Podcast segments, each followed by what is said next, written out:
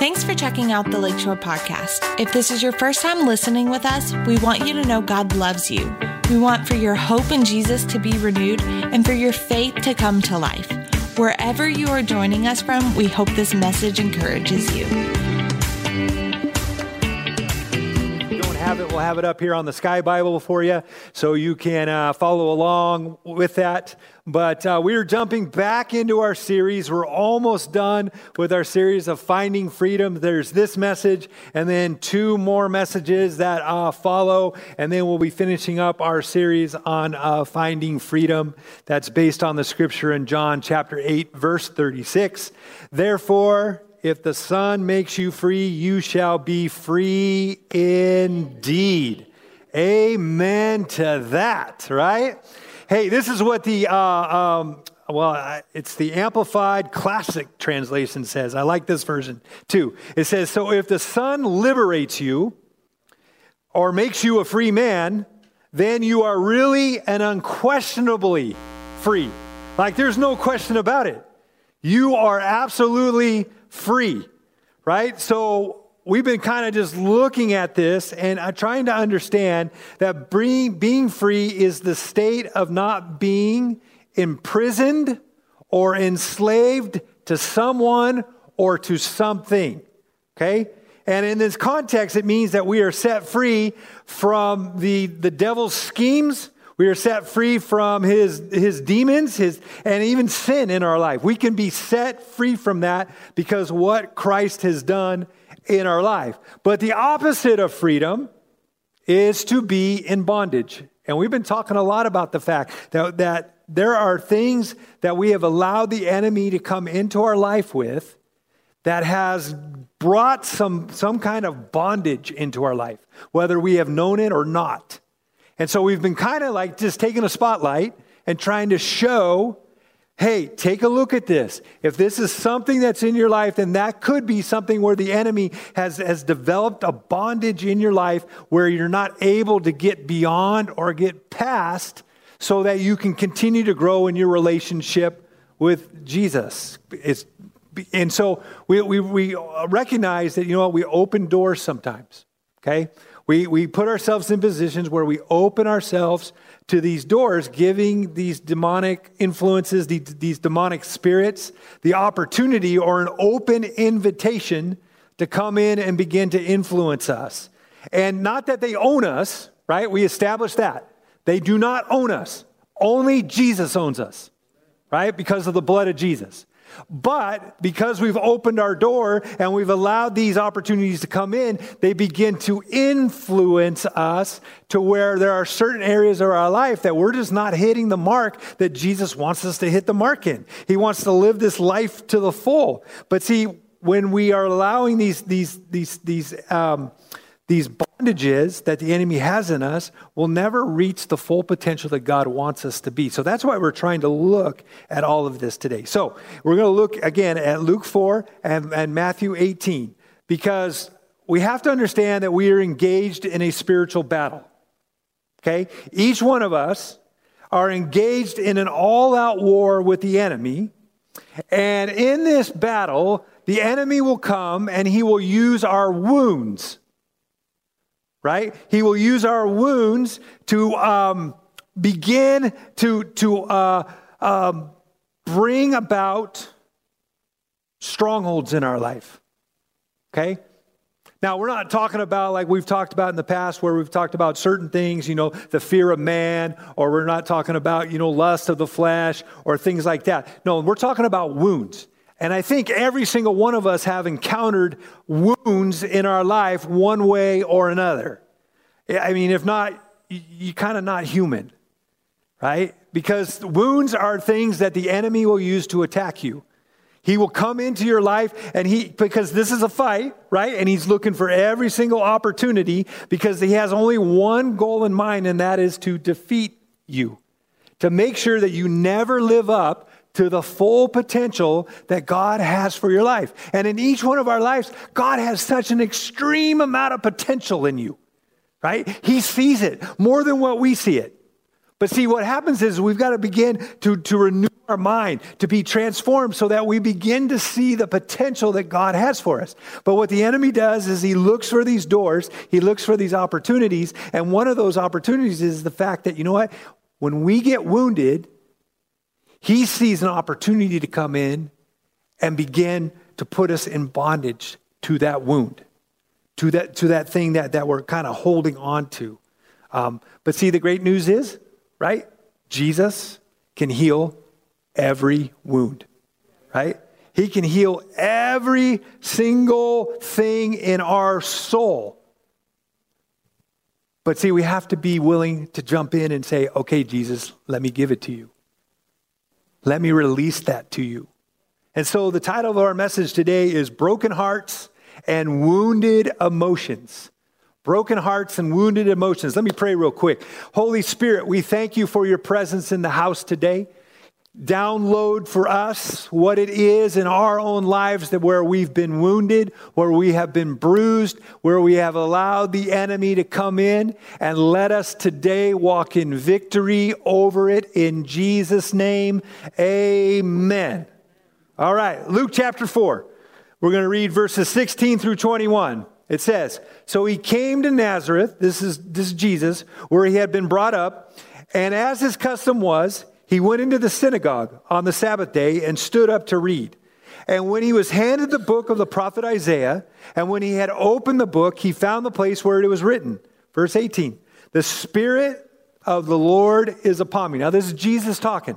Okay? It says, The Spirit of the Lord is upon me because he has anointed me to preach the gospel to the poor.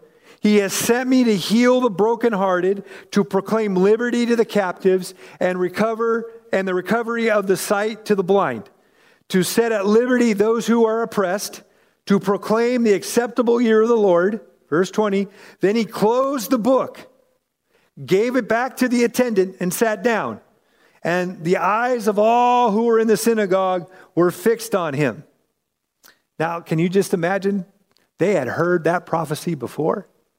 And now all of a sudden, here Jesus is, he's releasing this prophecy. He's declaring who he is. Man, he, that's why all eyes were on him. Like, how's he going to finish this?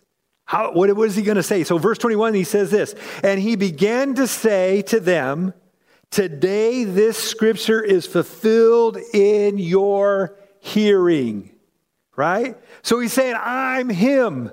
I'm the one that Isaiah prophesied about. I am the Messiah. I am here. And I am willing and able to heal, to bring salvation. Well, here, here, we're, we're going to go through. We're going to look at the five, there's five things in this right, that are foundational ministries of Jesus. But this is what he's trying to tell them. I'm ready to un- unleash this. And really, all we're going to do is really look at one of them today, but I, I, feel it's very important that we get all five of them. Okay? So here, here, here's the very first one because Jesus is ready to do all five of these in your life today, wherever you're at. Okay? The first one is salvation. Okay? That's where he says in verse 18 to preach the gospel to the poor and in verse 19, to proclaim the acceptable year of the Lord. So salvation, he's saying, is available right now. You can be accepted by the Lord, and the Lord can accept you because your sin will be appeased because of who Christ is. The second one was the Holy Spirit baptism.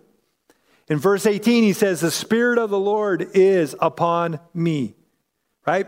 And we know, like in Luke, I think 3, where the Holy Spirit descended upon him when he was baptized, when he was water baptized. And then he says, Because he has anointed me. Every person needs to be anointed of the Holy Spirit. Everybody needs to have this encounter with the Holy Spirit. Not just the fact that the Holy Spirit comes and lives in you, but there's a whole nother level that the Holy Spirit wants to walk with you in, in your relationship with, with Jesus and with God. Right? And so that's kind of that whole Acts chapter 2 thing. So, man, if that's something you're interested in, just kind of check out Acts chapter 2. And if you ever want to talk about that, man, please let me know. I would love to talk to you about it. The third thing is healing, right? Remember, these are foundational things that are in Jesus' life that he's declaring, he's speaking, and saying, hey, they are available to each one of us now. The third one is healing, right? Verse 18 says, recovery of sight to the blind. If we read scripture, we know Jesus healed people. And he's still in the business of healing people today. Praise God. Okay? Number four, spiritual deliverance. Verse 18, again, it says to proclaim liberty to the captive.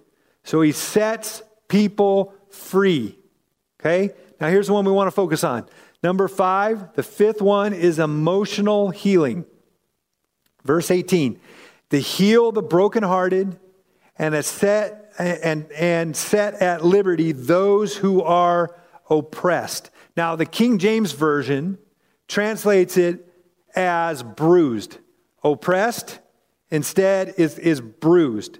And so today we only have two points today. This is a major miracle of God, right? You're like, wow, only two points. I can't believe it. Okay, but here we go. It's about broken hearts and bruises. The first one is Jesus heals broken hearts. Okay? Jesus heals broken hearts. Now, in the Greek, brokenhearted is two words put together. The first word is, is sum, sum, uh, suntribo, means to break in pieces, okay, to shatter.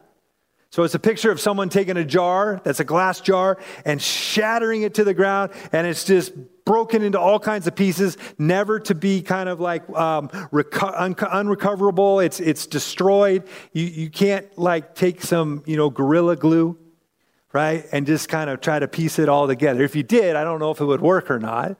But it's just completely and totally shattered. And then the second word is heart, which is, um, you know, basically where we get the Greek word cardia, which is um, cardiac for the Greek and um, it's talking about our heart. But, but see, Jesus was trying to let us know.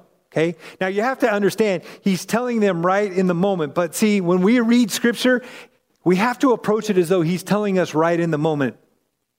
Right? Like Jesus is sitting right there with you.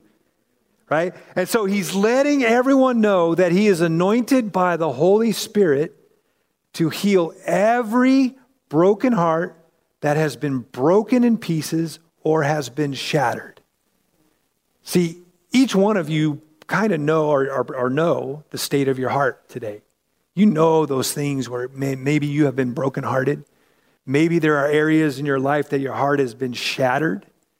And you've said, well, you know what? I'm just going to leave it there. I'm going to sweep it under the rug. I'm not going to deal with it. I'm not going to mess with it. It's just there. I get it. But see, that's not what Jesus wants for you and I. Because Jesus is always about you right? He's always wanting you to get to the next level of relationship with him. And so he's wanting us to say, hey, don't sweep those things under the rug, right? But let's let's pull the rug back a little bit. Okay? Let's pull it back because, you know, like I said, I think all of us at one time or another have had a broken heart in, in some ways, right? But some forms of, of, of a bro- brokenness, right, still has the opportunity in the natural to be healed. Okay? Still need to put together. Like if you don't break the jar and it's all these shattered pieces all over the place. Like one thing I can't stand is like breaking a glass or a plate at home on the kitchen floor. Right? Because it just shatters all over the place. You think you got everything, right? But then, you know, the next day you're walking and all of a sudden you're like, ow, ow, you know, and whatever, and you're pulling out glass or is that, I'm the only one that's ever happened to? Okay, I got one in the back there, okay? But it's one of those things that just kind of like, yeah, I can't stand that. But the thing is, is Jesus said, you know what, sometimes there are times when, you know what, things are fixable, right? I, just an example. Um, some of you know this, some of you don't, but at one point or another, me and Heather were engaged to two different people at the same time okay? And at that time, uh, the girl that I was engaged to, um, she ended up breaking it off with me, and my heart was broken. Even though, I'm gonna, I'm gonna tell the truth, even though I knew I wasn't supposed to marry her. Praise God, she broke up with me, though, right? But I, I knew God was dealing with me and say, hey, this is not the one. I do not want you going this direction. But I was just stubborn. And I was like, no, no, no, this is, this is what's going to happen, right? So my heart was broken. But see, God came along and brought Heather into my life and healed that brokenheartedness. Right? So I, I believe there are times where, you know, there's, there's an ability in the natural to heal that broken heart, but it was by the help of, of, of the Lord, right? And so we have to understand that, that there, there are times when things are not fixable at all, right? They're not fixable, but Jesus can fix them. Jesus 100% can fix them. He is the only one who can put every piece back together. Okay? You know, like, have you ever done a puzzle before? And you're looking, and sometimes, you know, you lose a puzzle piece underneath the table, or you lost one somewhere, and it's like, you know, you're one piece away from finishing it, and you're like, ah, you know? But see, Jesus doesn't need the puzzle pieces. He can mend it and, and shape it and heal it and, and put it, he's got all the pieces already. That's better, probably a better way to put it. He's got it all ready to go. Okay? But he came to set us free from these wounds. Now, what happens is, is these wounds sometimes create strongholds into our, in our life. They create these strongholds. And, and if you remember right, okay, a stronghold is a well defended lie that we believe. But we're willing to die on the hill for this lie.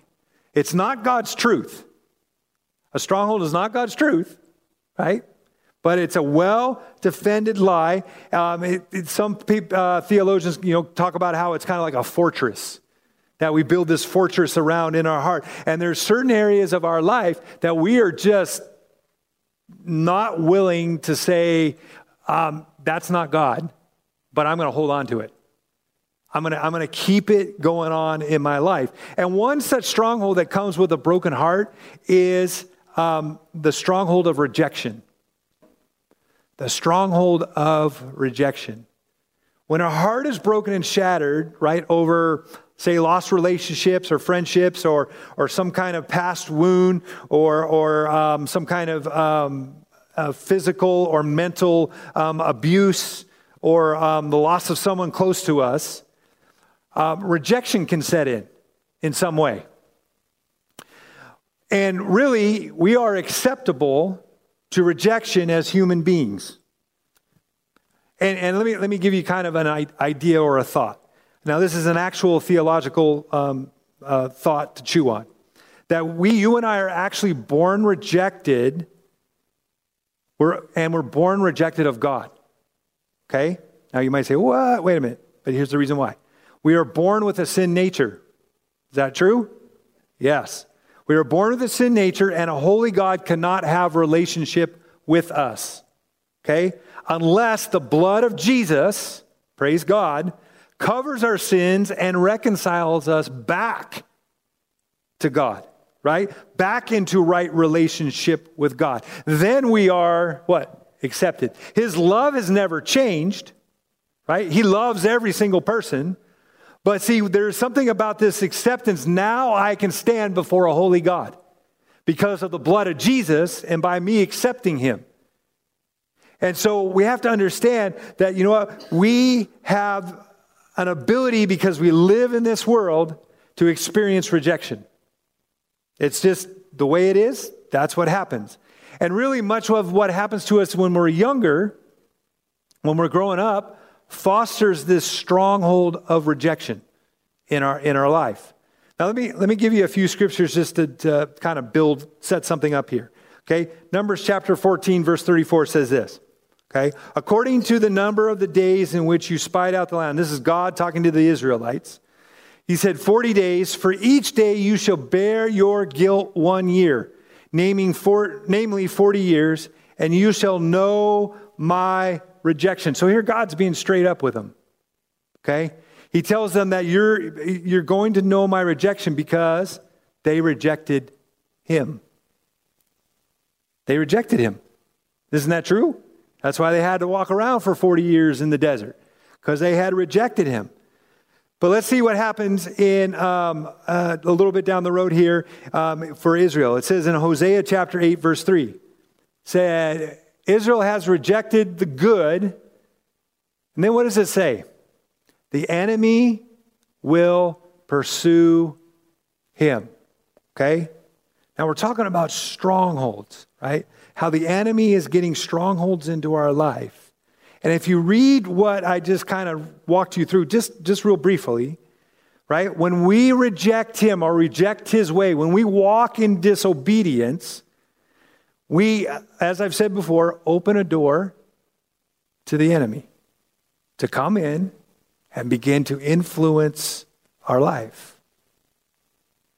And so in this, in this um, rejection, we've noticed that there are, or I've talked about the fact that there are seven strongholds in our life when it comes to rejection.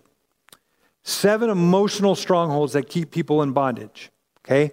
And they all stem back to this, the, the root of rejection. So here's, here's the first one, okay? Now I want you to, I'm going to say the seven, and I want you to listen, and then I want you just to think. I want the Holy Spirit well, I'll just say this right now Holy Spirit, speak to each one of us if we, if we identify with one of those strongholds in our life. Now, remember, we're, we're, we're doing this because Jesus wants to deliver us from these strongholds. He wants us to be free from them. So when I, when I kind of read through them, I want you to be able to, to focus and, and really open up your heart, open up your ears, and say, Is that me? Do I fall into that category? Because if you do, then good news is, like I said, Jesus came to set you free. Amen? Yeah. So the very first one is um, the stronghold of, of anger.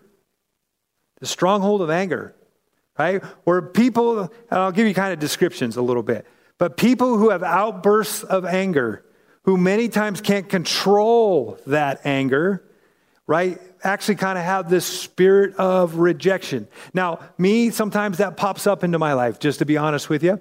Okay? Sometimes that pops up in my life, and it's not that I am being rejected by anybody, but it's just something inside me that triggers I'm being rejected. Right? It can happen at home, it can happen at work, it can happen even, I've told you my stories about driving in the car and all that stuff, right? It just comes on me where all of a sudden I am in this, this rage or this anger.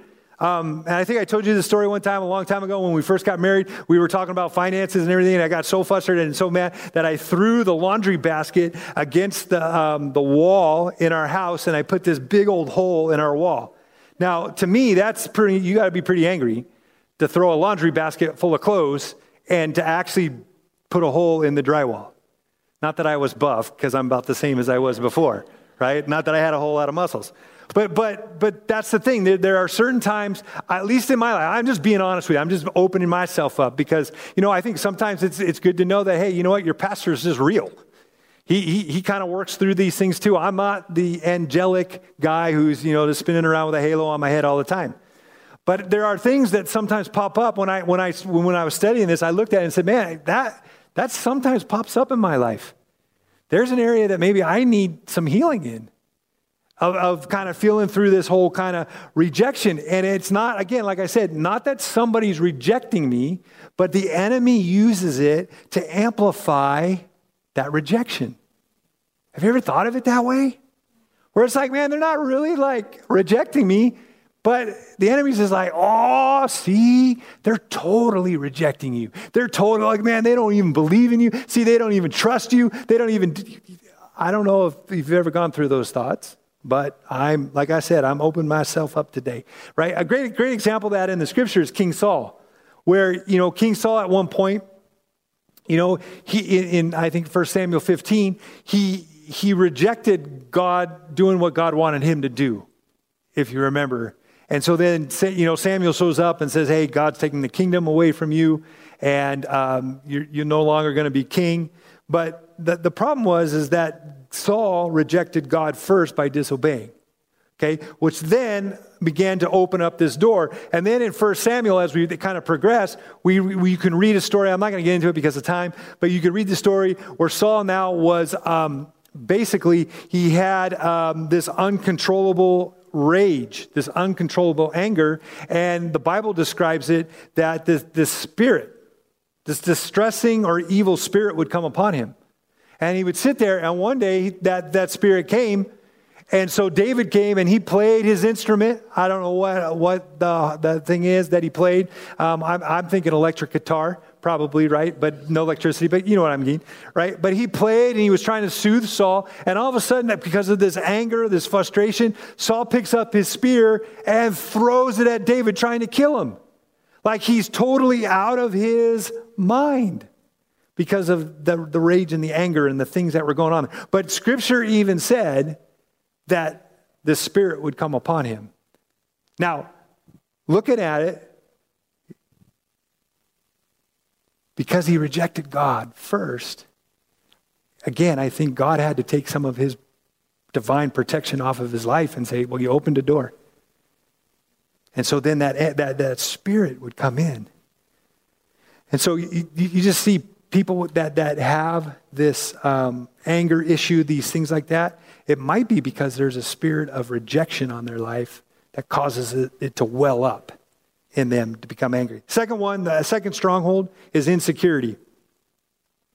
Those are people who constantly need attention, right? Need to be noticed or recognized. Or, right, they often feel like they're not good enough. They're, they're, they're um, not good enough in anything. Uh, and here's another, I, I would say, one that I'm, I, I battle with at times, is that, that stronghold of insecurity because there are things that the enemy over the years of my life has developed this stronghold in my i'm getting so much better though those walls are being knocked down but the, the enemy had, had developed these strongholds of insecurity in my life, almost to the point where I'll get to the third stronghold, which is pride, but I was prideful in my insecurity. What? Right? Because I would hide in the insecurity. And so, uh, well, you know, it, it, just, it was a crazy thing. But see, I'm so thankful that the Lord has been opening my eyes to, for me to be able to see, hey, you know what? You don't have to walk that way. You're, Scott, you're never going to reach the full potential I want you to reach if you continue to allow these strongholds to be in your life. And that's just what he's saying to all of us, right? He's saying that, saying that to all of us because he's, like I said, he sees so much. He has so much potential for you. And he wants so much more. But see, what sometimes what happens is, is that we, we, we constrain or we, we hold back the, the, these things that God wants to do. Third one is pride.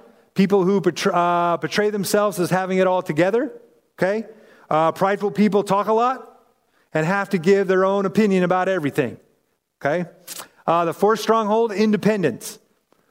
Those are people who say, I can make it on my own. I don't need anyone, right? They're kind of hard to develop a relationship with, right? They won't listen to wise counsel because they're going to do whatever it is they want to do, okay? Now, hear me when I say this independence is not a bad thing, okay, as long as it's not controlled or influenced by the spirit of rejection right? Because we, we need to be independent. We need to make decisions. We need to move forward. We need to do things for the kingdom of God. But see, when we're influenced by the spirit of rejection, then you know what? That, that begins to kind of muddy the water, kind of gets things all kinds of, of confused, and, and really makes you sidetracked from the purpose and the plan that God has for you.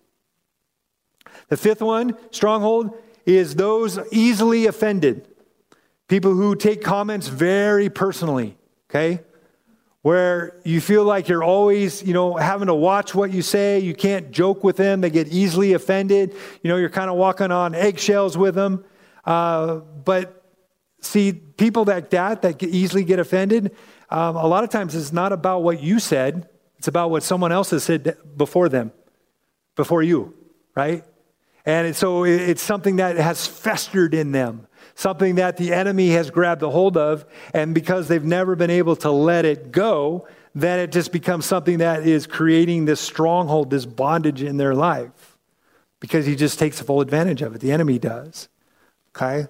The sixth one is excessive shyness or loneliness. Now, I'm not talking about personality trait, okay? But what I'm talking about, uh, I'm talking about an excessive, like total fear of people. When you have people who are just, I, I, I won't even go out of my house because I'm afraid of people, things like that, that that's a stronghold. Because you know what? If, if we want to just look at it biblically, God said, you know what, you're supposed to do life in community. You're supposed to have other believers around you so that you're growing together and, and, and, and living this relationship out. But see, if we have this, this excessive shyness and loneliness, then you know what? We, we tend to retreat, we tend to hide, we tend to try to pull back instead of actually moving forward in relationships with others. Uh, and then the last one is the stronghold of control and manipulation. Okay? These are people who have to control and manipulate people in order to control um, their responses. Okay? In order to control them and their responses so that people won't reject them right? We just think, well, man, oh, that's just how they are. They're just they're just kind of you know um, very control oriented, manipulative. But really, if you take a look back in their life, I bet you there was a time when somebody took advantage of them, or or said something to them, or hurt them, right? Or have been rejected in the past. So for them, they need to control others in order so that they won't be rejected in the future.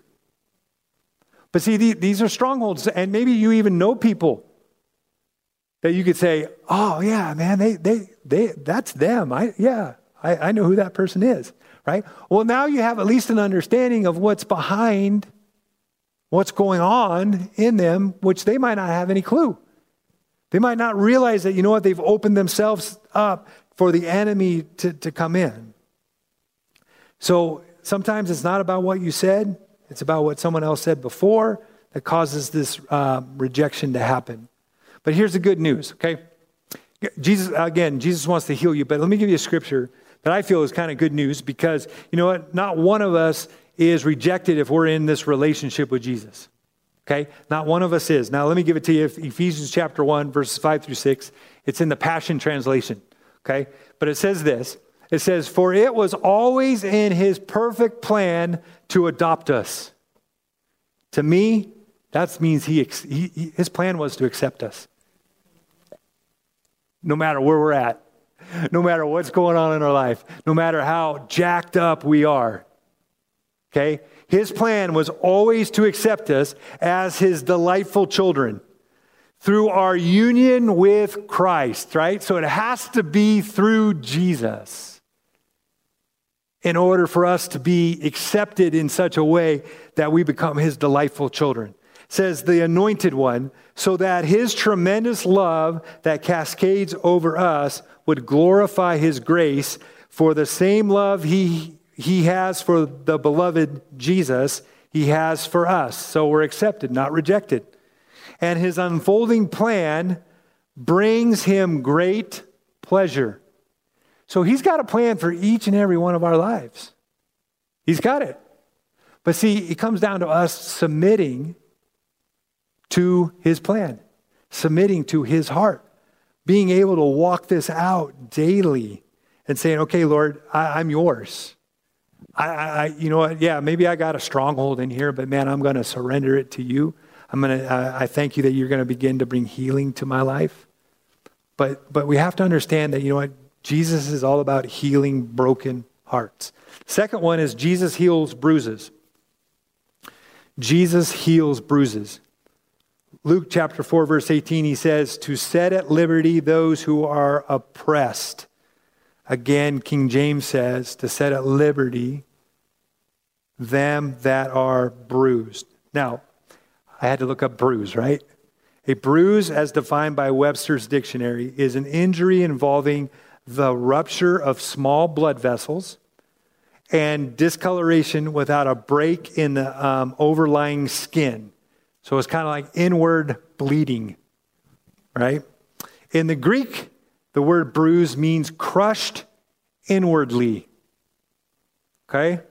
So when I look at that and I look at a bruise, that means that, you know what, maybe it's not so much on the outside um, that, that sometimes it's visible, but man, it's something deep going on on the inside of us that sometimes we think, well, we're hiding it very well.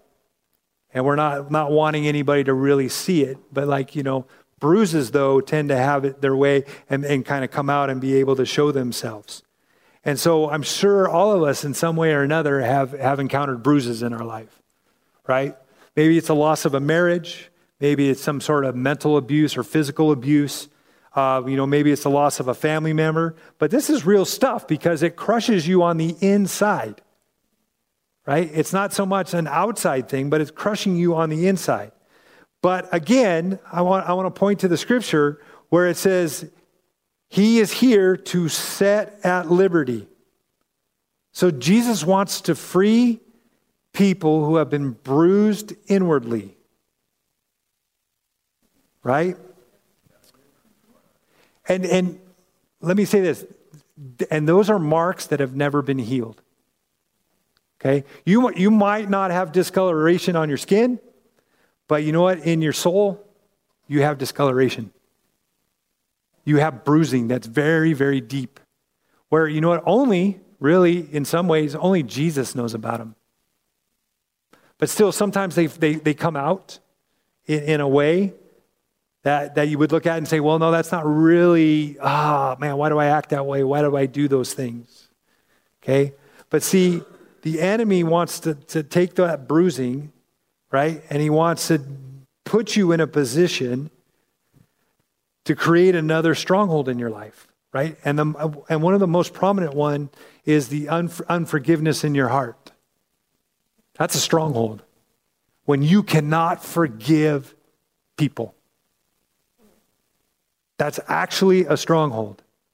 Now, in Matthew 8, 18, let's look at what Peter. Peter asked Jesus, How often shall my brother sin against me and I forgive him? To which Jesus replied, 70 times 7. But I think in that, in that context, Peter was trying to get, you know, hey, look, look, can I, just one time, right? It, that's about it, right? I don't think he got the answer he wanted when he said 70 times 7, because, you know, that's 490 times. I mean, you have a person in your life that you have to forgive 490 times? Like, no, probably not, unless married couples are looking at each other right now. Okay? But, but Jesus kind of carries, this, carries it through, right? He tells this story about how a certain man owed some money. Now, in today's currency, it was a lot of money. If you look it up, there's a bunch of different people that have different opinions. It could mean millions of dollars, it could be hundreds of thousands of dollars. The guy who owed the most money, okay? But he goes to his master and he begs and he pleads with his master to forgive him of this debt. And so then the master forgives him, right? And this story kind of represents salvation because we really don't deserve to be forgiven because we have a sinful nature, we have a sin, we have sinful flesh, we do things, yet Jesus always says, "You know what? I will forgive you." That's why First John is so cool. I love that scripture. That if I confess my sin, he is faithful and just to forgive me of my sin and cleanse me from all unrighteousness. What's great too is that is in context with believers. So when we sin, we need to go to him and he'll forgive us, right? But, but it kind of represents that. So go with me in this story because now Jesus is talking about a believer, right? If we, if we put it into that context, okay? So then the believer went out to find the guy who owed him some money, which was a very low amount. I read all the way from like $44 to maybe like $11,000. I mean, it's all over the map. Okay? but he owed less than what the believer at the time owed. Okay? So the guy couldn't pay him. So what does he do? He throws him in jail until he could pay what was due. And then Jesus said this He says, What do you think the master is going to do about this? Okay? Matthew 18, 32 to 34. He said, Then his master, after he had called him, said to him, You wicked servant, I forgave you. Now you remember, the master's talking, or if you would say, God's talking to a believer, right? He said, You wicked servant, I forgave you all the debt because you begged me. Should you not also have compassion on your fellow servant, just as I had pity on you? And his master was angry and delivered him to the torturers. Okay? One version actually says tormentors. Until he should pay all that was due to him. So then Jesus finishes the story and he adds this very important part to it in verse 35. Okay, this is for us to hear. He says, So my Father, so my heavenly Father will also do to you if each of you from his heart does not forgive his brother, but other believers, right? His trespasses. I mean, just think about that. This is the important of, of the, the weightiness of, of not walking in a stronghold of unforgiveness, right? That's the weightiness of it. But see, sometimes we just read and think, oh, yeah, yeah, I forgive people. But man, deep down inside, there are still issues inside of our heart that sometimes grab a hold and go, man, yeah, I just have never, ever forgiven that person, really. I say it, oh, yeah, yeah, yeah. I, oh, I can talk to him. Oh, hey, what's up? How are you? Oh, great. But inside, man, my heart's just dark towards them and not really like care, you know? But see, that's the weightiness of what Jesus is trying to bring, bring about. He said, if we don't forgive others, then we are opening a door for the enemy to come in and develop a stronghold in our life, develop a bondage in our life.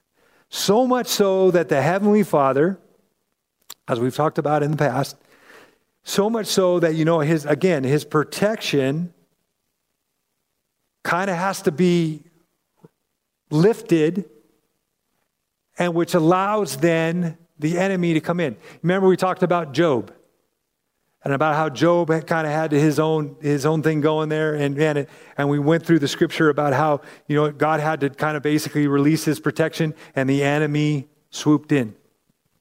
Or even in Ahab, when Ahab thought he was like more than all that in a bag of chips, right?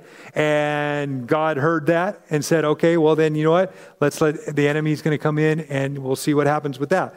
So here, here we kind of get this picture where God's kind of saying the same thing. You know what? If we do not walk in forgiveness, then there is an open door, there is a stronghold that the enemy can come in and build a bondage in your life to where your life now becomes one kind of a misery.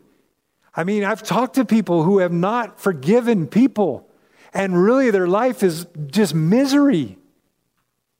They just they they can't you know can't get beyond it. They're they're bearing no free. They're just kind of like living in this hatred. And really, you know, they they've kind of become like what you would call like a spiritual vagabond.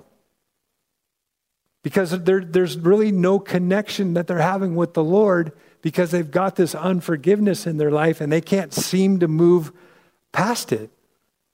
All because the enemy was allowed to come in when they opened the door. Okay? It wasn't God opening the door. It's the fact that when we don't forgive, we open the door to the, for the enemy to come in and build these strongholds in our life. Okay? Now, again, like you might think, well, why would God, God do all that? But in 1 Corinthians chapter 5, we have this kind of example where Paul talks to the Corinthians and he's telling them about a man who is living in sin. Okay? And this is what he says. He says, Deliver, verse 5, deliver such a one to Satan for the destruction of the flesh, that his spirit may be saved in the day of the Lord Jesus. So, to understand the why, why God would do this, then, you know, we have to again look back at the Old Testament in a sense and when Israel would reject God, then God's protection kind of came off of them and they were turned over to the enemy. And so the whole point is is the fact that you know what? God wants them because he did this with with the Israelites to come back and say, "Man, Lord, I repent. I don't want to live this way. I want to live righteous. I want to live in, in community with you. I want to live holy with you. I want to stand in your presence, no longer being, you know, held by this bondage of unforgiveness in my life. I want to experience God's best. And so if but if we're not willing to come to the Lord and ask for forgiveness, then you know what? Then he, his hands are tied because he wants the best for you. Right?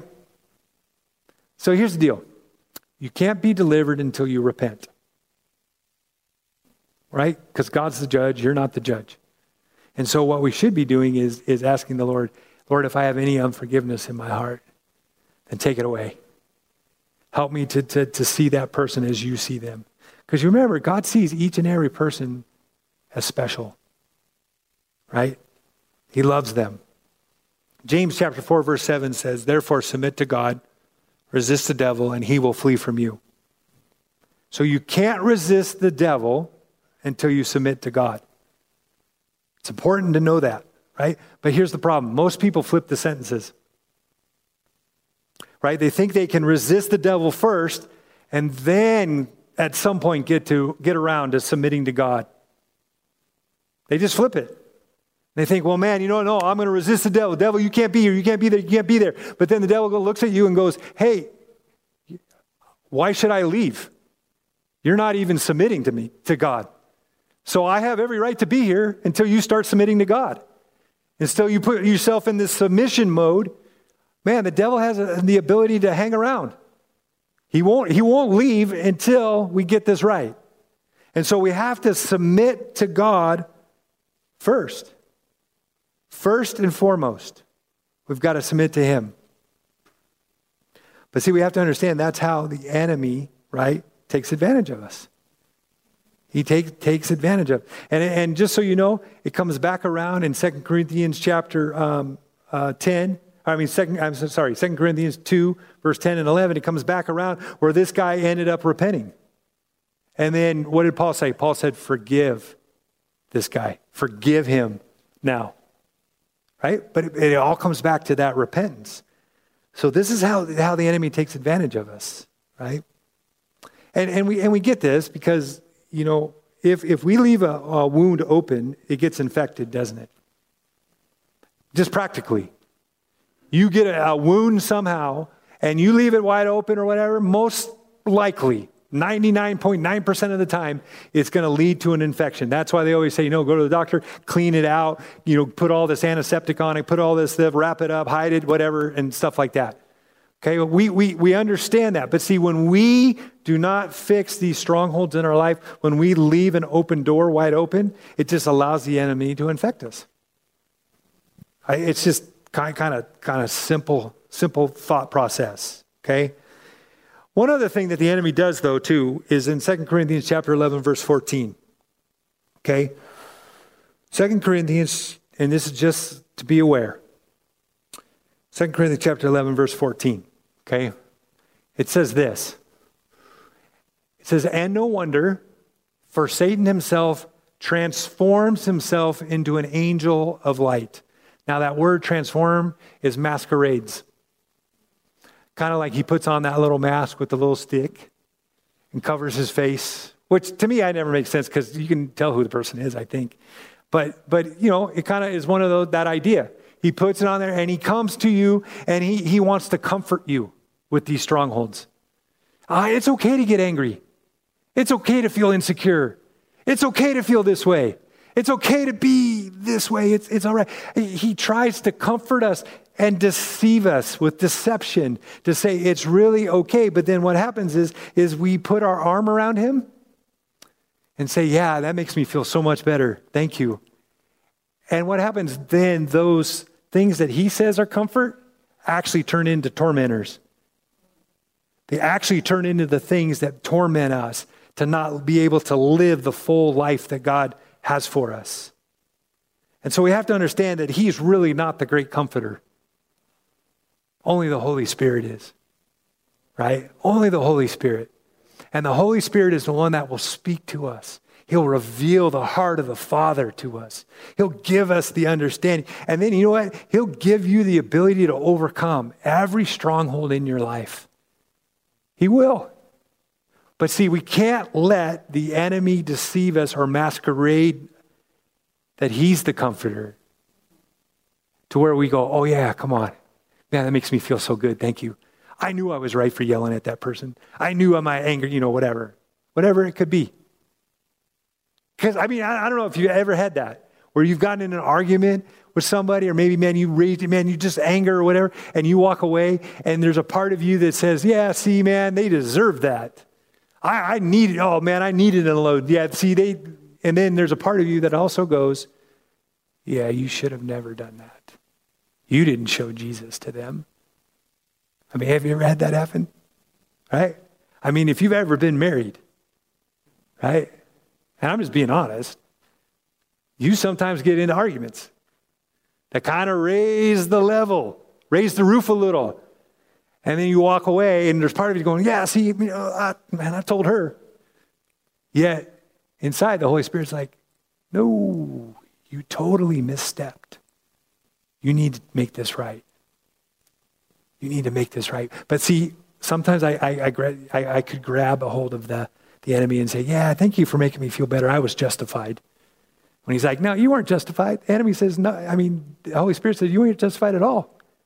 In fact, you were dead wrong. But see, we have to understand that that's how the enemy operates, right, in our life. Now, let me give you one more scripture and then we'll wrap it up for today, okay? Give you one more scripture. Now, if you find yourself in any of those strongholds or any of these um, unforgiveness, whatever, whatever it is, you find yourself, right? And you feel like, man, I'm constantly living brokenhearted or bruised, then, you know, we could, let's put a stop to that today, right? And let me give you the scripture Romans chapter 16, verse 20. It says this And the God of peace will crush Satan under your feet shortly. Now, that word crush is shattered or smash. Okay? So it can read, and the God of peace will shatter and smash Satan under your feet shortly. Now, not only is this scripture foreshadowing what is to come to the enemy, right? When Jesus returns, right? Because of Jesus' ultimate triumph, because of the church having authority over the, over, over the enemy. But what, what we have to look at, though, is this word shortly. Okay, because we think shortly, well, that means maybe someday soon. Um, I don't know. It's, who knows when it'll happen? Okay? But the word shortly actually means swiftly. Okay? Like right now. In our current circumstances, that scripture, Paul is trying to relate to us that you know what? You have the authority, you have the ability to, to put Satan under your feet and to crush him now in this moment in your life. You don't have to wait down the line, oh, at some point in the sweet by and by. No, you have authority. God given authority, you, uh, authority has been given to you by your relationship with Jesus, by the power of the Holy Spirit that lives in you and, and, and works in you to put the enemy under your feet and to crush him now. But see, that all depends on what you want to do with it.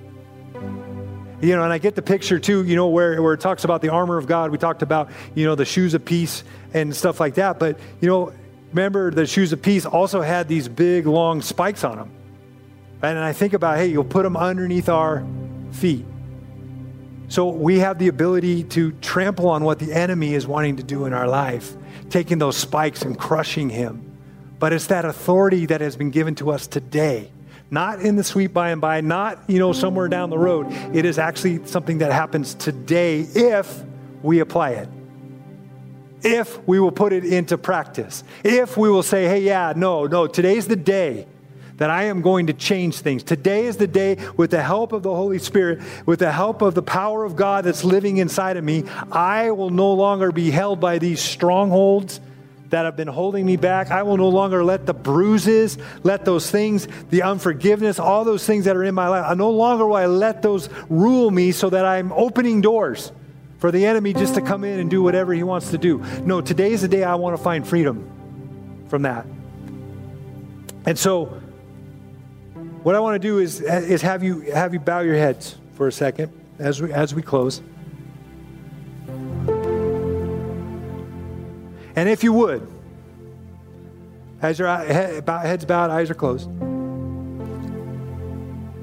if, if, if you would, ask the Holy Spirit right now to show you. Bring back those things, those memories in your mind that He wants to heal today from your past. Whatever those things may be and that He would remove the pain of that memory. He would remove that spirit that has held you in bondage in that one area or two areas or three areas.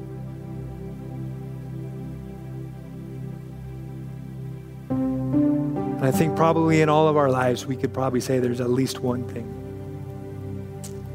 So, in an act of faith together, I want you to pray this prayer with me. Father, I submit these memories to you. I ask you to heal me now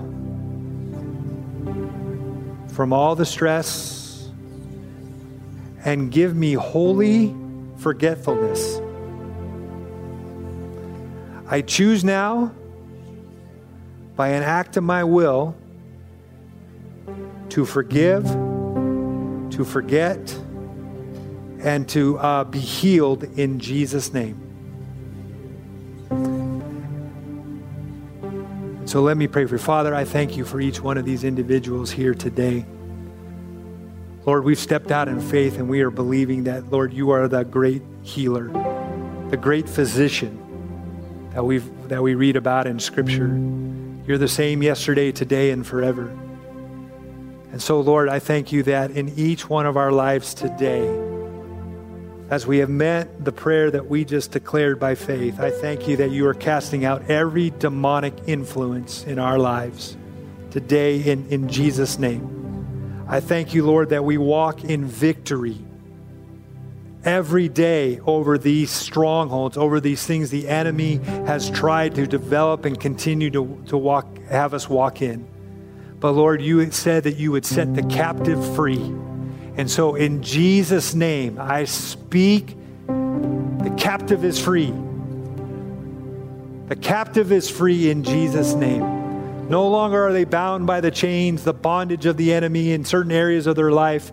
They walk in total and complete freedom from this moment on. And I thank you, Holy Spirit, that when the enemy tries to come back, I thank you, Lord, that you will raise up a, a, a standard within them to fight back and to say, No, I have been set free and I put you under my feet where you belong, Satan, and I crush you immediately, swiftly because you have no right and no authority in my life today. And so, Lord, I thank you for what you're doing in our lives. I thank you for ministering to us. I thank you that the Holy Spirit always makes up the difference. And we bless you and praise you today in Jesus' name. Amen. Thanks again for listening. To hear more messages like this one, make sure to subscribe and check out our podcast channel for more messages. If you like what you're hearing, share it with your friends. For more content from Lakeshore and information on services, check us out at lakeshorecf.com.